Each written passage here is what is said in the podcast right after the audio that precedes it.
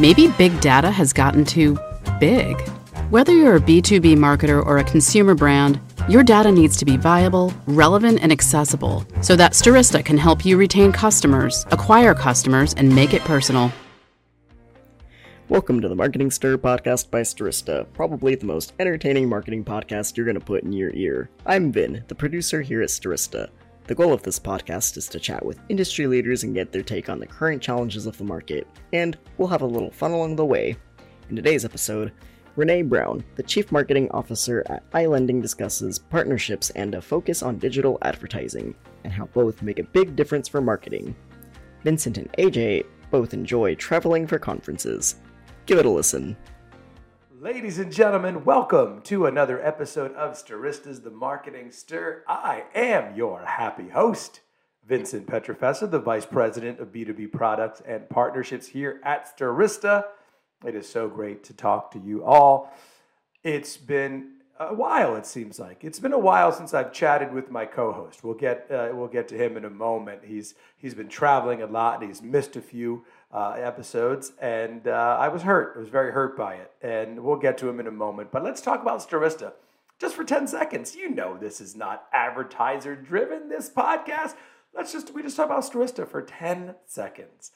We're a marketing technology company. We own our own business to business data, our own business to consumer data. We then help customers access that data to help them get new customers. We own our own DSP, our own ESP. It's a lot of acronyms, I know, but just email me and I will tell you more about that. Vincent at stirista.com. That is how confident I am. I just gave you my email address. And boy, do you listeners use it for a variety of reasons. And I so mostly I appreciate you telling me how great we are. That's nice. You also have guest suggestions. Uh, you also try to sell me a variety of things, but that's what I get for putting out my email address to all of our subscribers. It's okay.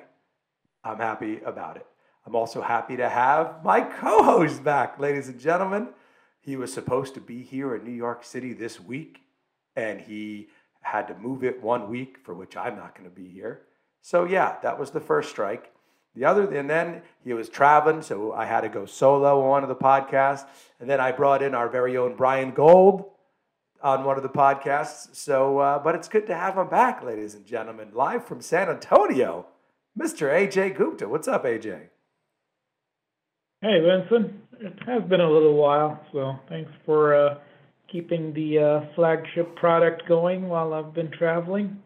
Exactly. Yeah, you're doing a lot of traveling. We're back at conferences. You were at the Beat Retreat in Puerto Rico. We, by the time this airs, we would have already been at Ramp Up in San Francisco. Uh, what a great conference that was! I think it's you know hasn't happened yet, but according to you, but we, it's it's great. We love uh, our friends there at at uh, LiveRamp and Ramp Up it can't be any worse than the uh, one right before COVID, a week before the whole national shutdown happened. So. That's right. That I think is the last time, maybe the last time I've been to ramp up myself was the that was in February, end of February, beginning of March of 2020, yeah. and then they were like, "Oh, uh, we have one third of our attendees coming," and everyone was like that was the birth of like the people doing like the elbow greeting and the foot. I was like, what do you? Why the foot? That's weird. Like at least it's you know everyone had no one had open toe shoes on, so that's good. But yeah, people were doing the foot. But we'll be back there. I remember and, there was one lady who uh, everybody else was still shaking hands, and it was more of a joke, the foot and all that, and yeah. elbow. Lady refused to shake hands, and I was like, wow, she's a real weird one and then uh, turned out uh, she was on something. So. She was on, yeah, onto something. But no, it's been back, and a lot of people are going to be attending. And I will see you in San Francisco, so I will. That will make up for you, uh, you know, abandoning me this uh, week. But yeah, it's I'm abandoning you. You'll be in, you'll be in New York City, but uh, I'm going to be in Mexico, so I'm not complaining. I'm going to come back with a nice tan. Yeah. I won't relax because I have two children, but again, it's still a vacation. It'll be fun but it is great people to have often, you. People often forget you're a sensitive guy. Yeah, I think I am right, and people don't. You know, I I, I, I put off this big macho vibe when people meet me because uh, no, no, that's not the case. You know, um, but yeah, you know, of course I'm sensitive. Why not? It's good to be sensitive. But AJ, let me tell you, I am glad you're back, but I'm even gladder. Is that a word? Gladder? Happier? No, it's not a word. My guest is already saying it's not a word, but it's, you know, happier. I'm happier now because we have such an amazing guest. I had an opportunity to talk to her, and I know our audience is just to love her. Ladies and gentlemen, she is the Chief Marketing Officer at iLending. My new friend, Renee Brown. What's going on, Renee? Hey, it's a beautiful winter morning and uh, great to visit with both of you guys. So thanks for inviting me. Oh, so we're happy to have you, Renee. I enjoyed our conversations in the past, and I'm really you know, eager to uh, get your story out to our amazing listeners. And yeah, thank you for telling me that gladder is not a word. I, uh, you know, it's it felt it felt good. It felt good coming out, and then I was like, wait a minute, I don't know if that's a word, but hey, you know, we the, the sentiment was there. The sentiment was there. They add words to the dictionary every year. So yeah. might just be starting a trend. That's the ultimate honor, I think, is getting yeah. a word into the dictionary. But that's awesome. Renee, it is so great to, to hear from you. I love your story. You know, I, and iLending is, is such a cool company. Tell our listeners, in your own words, about iLending. And of course, Chief Marketing Officer, but tell me some of your day to day that you're doing there. Absolutely. Well, thank you for the invitation. And iLending is an organization that works across the U.S. to save consumers money, which um, sounds like a, a, really fun thing, and it actually is. We are in the auto refinance business. And so 40% of consumers don't know that you can refinance your car loan. And so our company has been around since 2006, um, one of the oldest in this um, area. And what we do in marketing every day is find consumers with high interest auto loans and uh, reach out to them and ask if they'd like to save some money. And um, we have uh, enjoyed saving consumers an average of $145 per month on their auto, uh, uh, you know, loan. And uh, that adds up to real money. More than $2,000 a year is, is real money for um, consumers out there. I'm sure all of you can can relate. Even in this high interest environment, interest rate environment we're in, we are still saving consumers money every single day. Um, and you know, I've been in financial services marketing for more than 25 years, and I have through a lot of my career worked with the affluent segment. In this role, we're working with consumers who have more challenged credit, uh, subprime, mid-prime consumers and um, it's a very interesting thing to actually reach out and help people in that situation because there's a lot of skepticism. There are a lot of consumers that have been tr- treated poorly by financial services companies and to reach out and try to help them you have to overcome skepticism because they don't trust financial services companies. And so anyway um, our everyday is trying to find consumers who need to save on their auto loan and helping helping to make that happen. We have about 50 lenders across the country and we can find rates that are really hard to find if you're just a consumer shopping around. So uh, that's my job every day is to to find consumers to help and and that's kind of a neat thing. Yeah no i i you know, I was very intrigued with the with the company and with you, and uh, I'm glad you're sharing your story. You know, and, and Renee, I, I, love your background. It's you know, it's financial services, uh, it's you know, healthcare, you know, and and marketing, right? You've been into the marketing role, and a question that our listeners love hearing about is how you got started in marketing. Was it a direct path, or like most people, was something different? Tell us it was it. something different. Um, when I was 16 year old, uh, 16 years old, I started in radio. Um, and thought I was going to uh, follow a journalism path. I do have a face for radio, um, and uh, um, and and uh, what I learned pretty quickly is journalism is a really tough road. Um, and and um, instead, I I thought I would uh, be a professor in college, so I went along that path. By the time I finished my master's, I was out of money and needed a job, so I exited with a master's in communication theory. And what that is, a lot of mediation and, and how to communicate both in uh, business and personal situations. And I was hired by a small bank in Lake Charles, Louisiana, because I um, had mediation, and they had an agency that hated the CEO, but they were locked in a contract, and they really needed a mediator more than a marketer, and that's how I landed in marketing. So there you go. I'm a communications major that that wound up in marketing, and I've been in marketing ever since um, with a lot of different banks and financial institutions. But also, as you mentioned, I, I, took a stop in healthcare for a couple of years, and there are a lot of similarities um, between financial services and healthcare. Uh, we can talk about that if anyone's interested in that topic. But uh, but anyway, um, so how did I get into marketing? A little bit of happenstance, but it really fit um, what I enjoyed around how do you how do you uh, you know help with people communicating um, and matching people's needs with with uh, with what a what a what a business is trying to to sell at any point in time. Renee, you've worked at uh, some pretty large companies like Wells Fargo. Uh, but what do you enjoy about working at a startup, and how is it different than some of the experiences you've had at bigger companies? Yes, I've worked at Fortune 5 companies and then now at a startup. Um, there's a lot of things to love about larger organizations, and there's a lot of things to recover from after you leave large organizations. One of the things that's very different with a startup or a smaller company is that um, we have a singular product or service that we sell. And so you have everyone's focused on the same thing, the same goal. Um, and at larger companies, oftentimes when they have many different product areas, you actually have internal marketing and competition to reach the same client across product groups.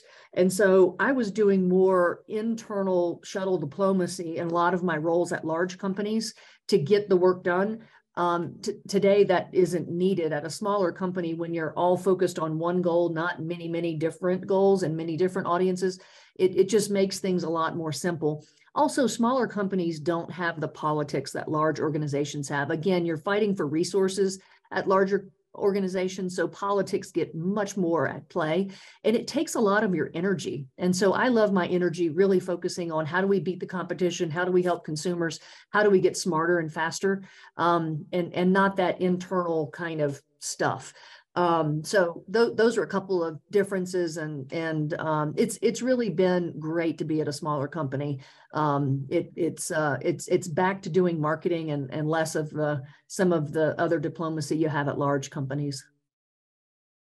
Great, and you've been in the financial services in particular for a long time. So and you've seen kind of uh, digital has evolved.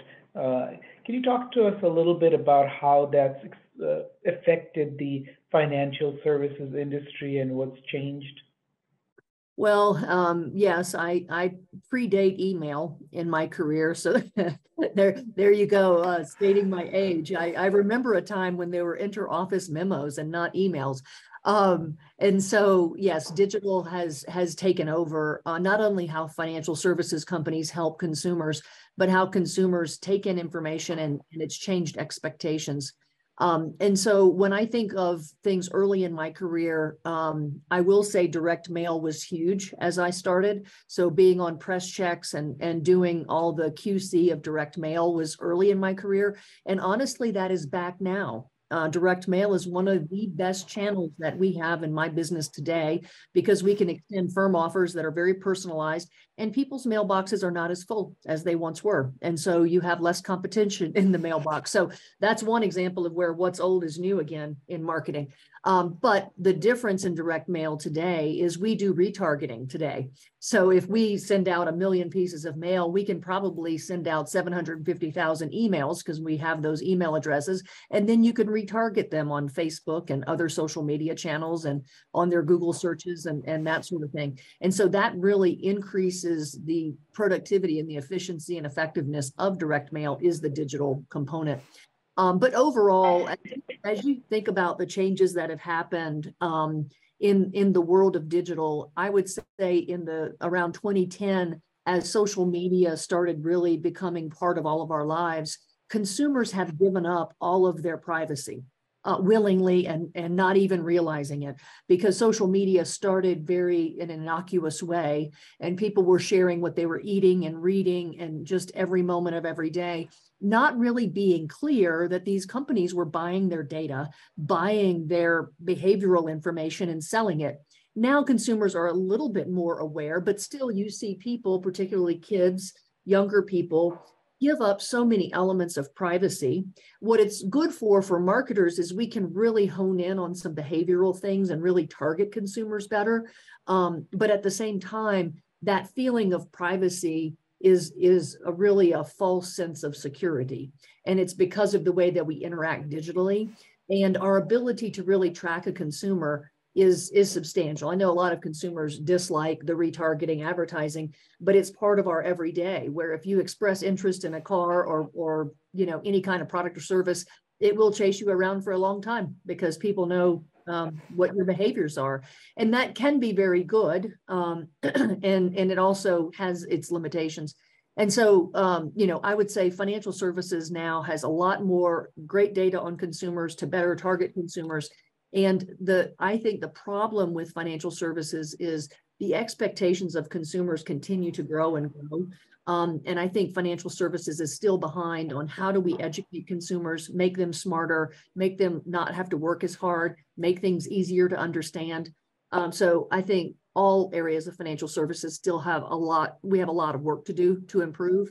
Um, so those are just some of my thoughts. Uh, probably any one of those areas we can spend 30 minutes talking about.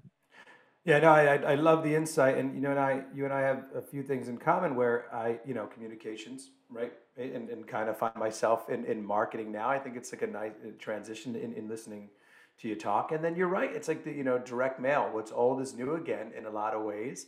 I was just at a an event where they were kind of this consulting group was kind of talking about you know 2023, and you're right. It's it's that direct mail a lot of people were home, right? Those business executives were not in the office. So how do you still reach them, for example? That's that's one way. So I, I love hearing that. The QR code too. Remember that, Renee? Like the QR code about seven years ago, people were like, "I'm not scanning this. I don't know what is, what's going to happen."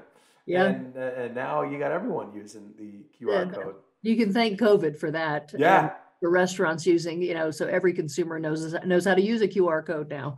Um, I, I, thought QR codes were dead. They're not. So. I, I, thought so too. And now, if you looked at some of the Super Bowl commercials, everyone yep. had a QR code. Everyone, yep. almost everyone had a QR code. It's interesting to see. But let, us get back to some of the, you know, it is a marketing podcast. Let's talk about that marketing, right? You know, you use utilizing direct mail. What are some other channels that you're using to, to market to this audience? And this audience is really, like you said, people who are in the market uh, who already have a car. Maybe it's maybe they already have a loan on it. Maybe they've owned the car for a few years. Talk to us a little bit about that.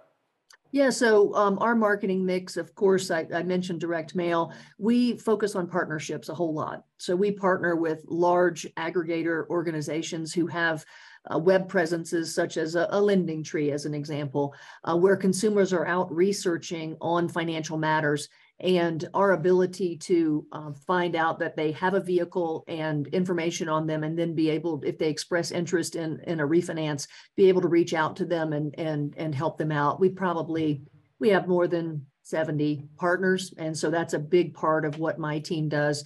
You know how do we partner with people in the automotive industry and the financial industry other industries to, to find these consumers um, the other space, of course, is is digital advertising, social, as well as you know uh, pay per click, and and and that that space is is a huge focus for us.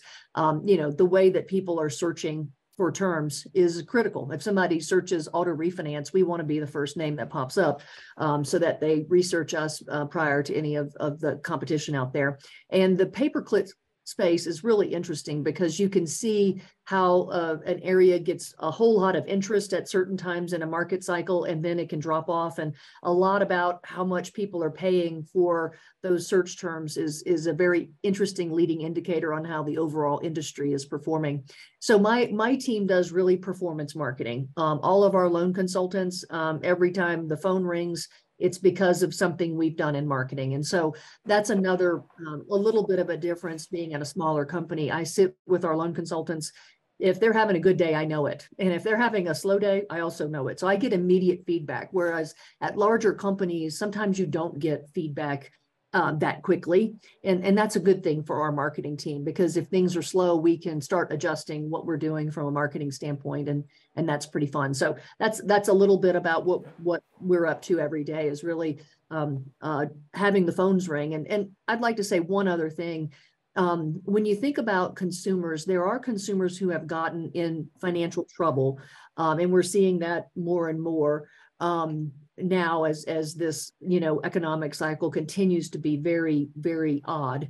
Um, but some consumers actually go to payday lenders and they you know put their car up in a situation like that, and we've seen consumers with 155 percent interest rate on their car. And I, you know, being with a larger financial institution, you know, being a predatory lender, you hear that term, and I'm like, oh, there aren't many. There are a lot of those out there, and so it it it, was a big eye opener for me. And those are some of the consumers we can help the most to get out of those crazy loans, and those loans are happening every day. Um, so anyway, just a just something for you to be aware yeah. of. No, that's interesting, and and and you know, you've heard it here first, folks. It's uh, it's it's a problem out there. You know, for me I was a little naive to it because I don't own a car. I live in Manhattan and I haven't owned a car in about 11 years, 12 years. And I also didn't think, I was like, oh, wait, interest rates are high on homes, but that also uh, know, uh, on home loans uh, that I didn't re- had, you know connect the correlation through auto loans. So talk to us about how you've navigated that, Renee, in these last few years. Is it you know helped your business or meaning in the sense that you could help people more because of that well it's actually uh, narrowed our our focus we're really focusing on subprime consumers now that have interest rates above 10%. We can still help them. Um, back before interest rates were, were rising, we could help somebody with a 7% or a 5% get down to a two. Well, you know, the opening rate is around 5% now. So it, it's it's narrowed our audience. Um, but what I would say is right now, what's happening with rates being so high, every day somebody's buying a car, and right now they're getting very high rates. So in nine months, we'll be able to help them refinance as rates come back down. So it's all a cycle. So we we see it, you know, kind of taking the longer viewpoint on on how we can help out. Renee, here's a fun question for you. This is a question we ask all of our guests. Uh, I'm sure you get a lot of LinkedIn messages, and uh, a lot of them are unsolicited. Actually, probably most of them are. Uh, what's a message that really annoys you, and what's one that'll get a response from you? Thank you for that question. I have noticed so many more cold call kind of emails through LinkedIn. Um, I, I don't respond if it's just a vendor that doesn't have a connection to somebody in my network or some other understanding of the business. Um, so what I look for and what I would respond to is if somebody's taken the time to find a connection in my network and have them do an introduction. If a friend in my network introduces someone, I will have a meeting, even if I don't need the product, service, whatnot. Um, but if it's a cold, um, you know, intro that doesn't have any relevance, I, I, will not respond to it. And I've seen some really creative ones recently where they'll pick up that I worked in you know, uh, you know, volunteer time here or there, or the college I graduated from, and those those will get my attention. But even now, you kind of wonder if ChatGPT is writing some of those. You know, it probably, uh, yeah. you know, is it really um, is it really somebody taking the time or is it some kind of ai actually you know helping these these folks um, so um, yeah I, I appreciate if somebody does a warm connection as opposed to uh, what we see so often out there. Yeah, our, our, Slack channel is being flooded by Chat GPT stuff, and uh, some of our data and engineering guys find it really funny, and sometimes I can't tell when they have typed it themselves. So yes, it's it's real, and and there's a lot of positives to to the that AI technology, but uh, also some downsides. So, you know, you've talked about kind of uh, uh, having worked in the financial industry in a long time. Uh, what's been a favorite campaign of yours that you've really enjoyed working on? And I'm sure there's so many to pick from. Yes, yes. I um, some of some of the ones I've enjoyed the most has has been have been the hardest, and those I, I mentioned earlier are around you know financial education. Um, we don't educate our children about anything in financial services. Um, kids leave um, high school and even college, not knowing the basics of the stock market, not understanding the need for savings, understanding Social Security, you know, some basics. Um, and so a lot of the campaigns that I've worked on have that I've enjoyed have been around how can we educate give tools and uh, remediate consumers on on matters of finances. In fact, one important um, stat is only 9% of consumers have a financial plan of any type. So 9% of consumers have a financial plan. That's frightening.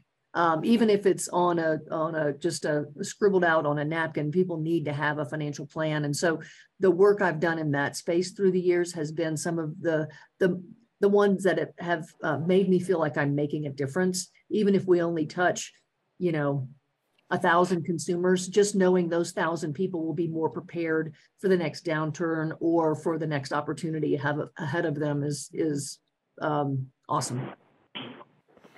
Renee, let's get back to iLending. I want to talk about what separates iLending from the competitors.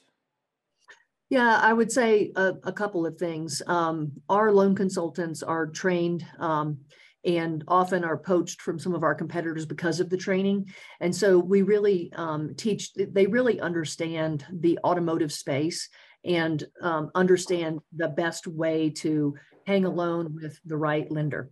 And so our people is our number one differentiator, um, is one thing I would say.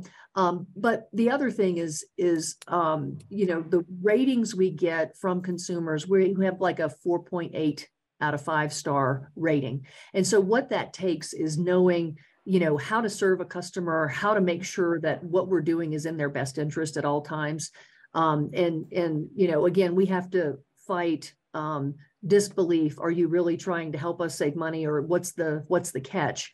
Um, and so a lot of what our loan consultants have to do every day is is make sure the consumers know um, you know why we do what we do and and how we can help them. So it's it's really our people and our service are are the differentiator. And you know we, we touched upon it but it's it's uh, unique in the sense well you, there's obviously other areas that you focused on but a lot of your career, the financial mm-hmm. services, mm-hmm. the marketing. What what kind of drew you to that? Well, you know, as I got into marketing um, and and started to to learn more about the balance, um, you know, threading a needle is always an interesting thing. It's like a puzzle, I find, because if you have um, the the broader view of marketing, some marketers are all about promotion. I, I really like looking at the full scope of product pricing, promotion, and the distribution or place, those four P's. Um, and and that puzzle is one of the hardest to really solve particularly at larger organizations sometimes larger companies have money to launch a product but there's they're they're trying to find a problem to solve like the product didn't really solving a consumer challenge and so that makes marketing really hard. Um, so trying to help make the product and pricing really fit a consumer need and then being able to promote it successfully has always been the that sweet spot in the middle of those four th- things has kind of been my specialty and what i enjoy most. Um, it, it's not easy because i have had situations where you know the you know, like you've heard the term lipstick on a pig. Um, you know the, the product just isn't sellable. And and that's a challenge of marketing because good marketers will say you don't need to spend a penny on this product. We need to get the product right before we try to market this thing. Um, and and relying on consumer data and consumer research um, to do that is mission critical. And so having a little bit more of a, a background in quantitative research has also been helpful to you know because if you can let the consumer speak for you it, your job is easier in marketing. You don't have to just say this isn't this dog won't hunt. Instead you could t- have the consumer say that. Sorry i'm doing all my country colloquialisms for you guys. Well no i appreciate it as i'm a city kid so uh, i'm like this is great i love these. Yeah. Uh, that's awesome. Yeah and uh, also just wanted to focus on you know the something that separates you, Renee, like the way you approach marketing in your career that's kind of been a game changer for you? Well, you know, in addition to finding those win-win um, scenarios, I mean, I I think you know you can work with any situation as long as you and the team you're working with are all pointed at the same goal um, that's that's been one of the the most important parts of my career is finding out where the win-win is um, but you know um, there are a lot of people uh, particularly let's say people in finance or even some ceos that think there is a magic to marketing um, like there's pixie dust, like somebody has this special something that no one knows about. It's a secret, it's a magic bullet. That doesn't exist. And so marketing is just a lot of hard work and making sure you have the right portfolio of marketing um, you know tools in your in your arsenal to reach the right client at the right time with the right message. And so that hard work side of marketing has always been um, what I've leaned on, and um, and and less about the this magical big idea. Now, there are a lot of companies that have come across magical big ideas, but they've had a really good product in addition to having some great and creative ideas. But in in financial services and when the time I spent in healthcare, it's a lot of hard work to reach the right person at the right time through the right channel. So, um, being a hard worker, I guess, is is the answer. Renee, what are some of the channels that you are actively focusing on right now? Well, um, our digital channel is is key right now. Um, the other thing that we're focusing on is it in this space where our market has has really uh, gotten a lot smaller um, to just that subprime consumer. We're actually leaning in on the data side of things to go back a year, a little bit longer to consumers um, that we know we can help and for whatever reason we're not able to reach them. And so we're looking at um, you know new ways to reach out um, and and get in touch with those consumers. Um, so it's really really leaning in on data and figuring out based on the, what we know about these consumers what's the best way to reach them right now to get them to respond and and and work with us. So that's um, i would say we're really getting back to the the data side and then figuring out from that data how to best reach consumers that haven't you know haven't connected with us for whatever reason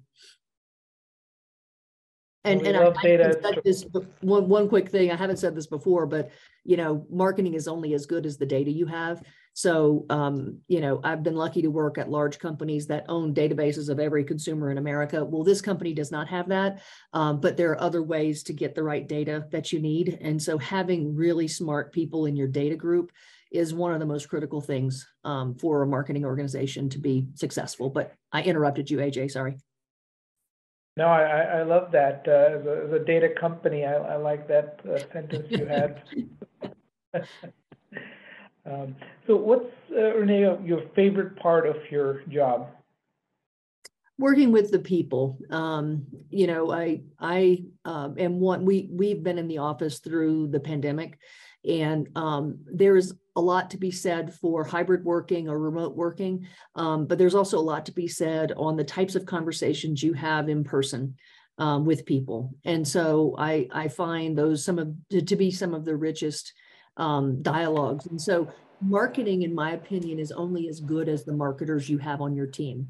Marketing is very people intensive. Yes, there's a lot of data use and digital use and that sort of thing but what what's behind all that are people making smart choices on the audience segments and the timing of campaigns and that sort of thing and so to be able to encourage and engage your marketing team to perform at, at their highest is is one of my favorite things to do. And and for example, right now we have a a, a very young marketer on our team, and recently there was an opportunity for her to step into a broader role, and to see a a young person just kind of bloom and take off and learn a whole new space and and take it further than you even thought they could is one of the the coolest things I get to do as a marketing leader. So it's working with the people and figuring out how to maximize each person's skill set to do what needs to be done to support the business. So that's always been my favorite, whether I've had teams of 200 or a team of five.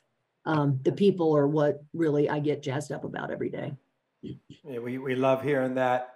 Renee, let's get to, as we're about to wrap, let's get to know you you know, uh, personally, some of the your hobbies, what you like to do. Your your your uh, LSU grad, the Tigers, the you know yes. world champs of a few years ago. Shout out to Joe Burrow. He doesn't listen to the podcast, but you know what I mean. And what brought you from uh, you know going to school down there to to the Colorado area? Tell us about what you like to do in your spare time as well. Yeah, absolutely. So yes, I am an LSU graduate. Go Tigers! And yes, Joe Burrow, love love him. Um, hate hate they didn't make the Super Bowl, but uh, that Super Bowl was a great game. So, mm-hmm. um, uh, so yes, so I um, I spent 25 years in Louisiana um, starting out, and that's my home state. And then I spent 25 years in North Carolina. Those were my years working with Wachovia and Wells Fargo. And now I'm um, in Colorado, um, following the the role I'm I'm serving in today. Um, I am very lucky to have a terrific daughter who's at Boston College, so much closer to you, Vincent. Yeah. Um, she's a sophomore studying pre med, so you can tell that she saw enough about marketing to not go down the path of whatever that's worth um, she'll she'll impact a lot more lives uh, in medicine. I, I'm assuming, um, and and so for fun, I I love um, I love people, as you could probably tell. So cooking is one of my favorite things, and uh, you know it, it life is good. Entertaining and cooking is my thing, which is a little bit being a Cajun. I think it comes with the territory.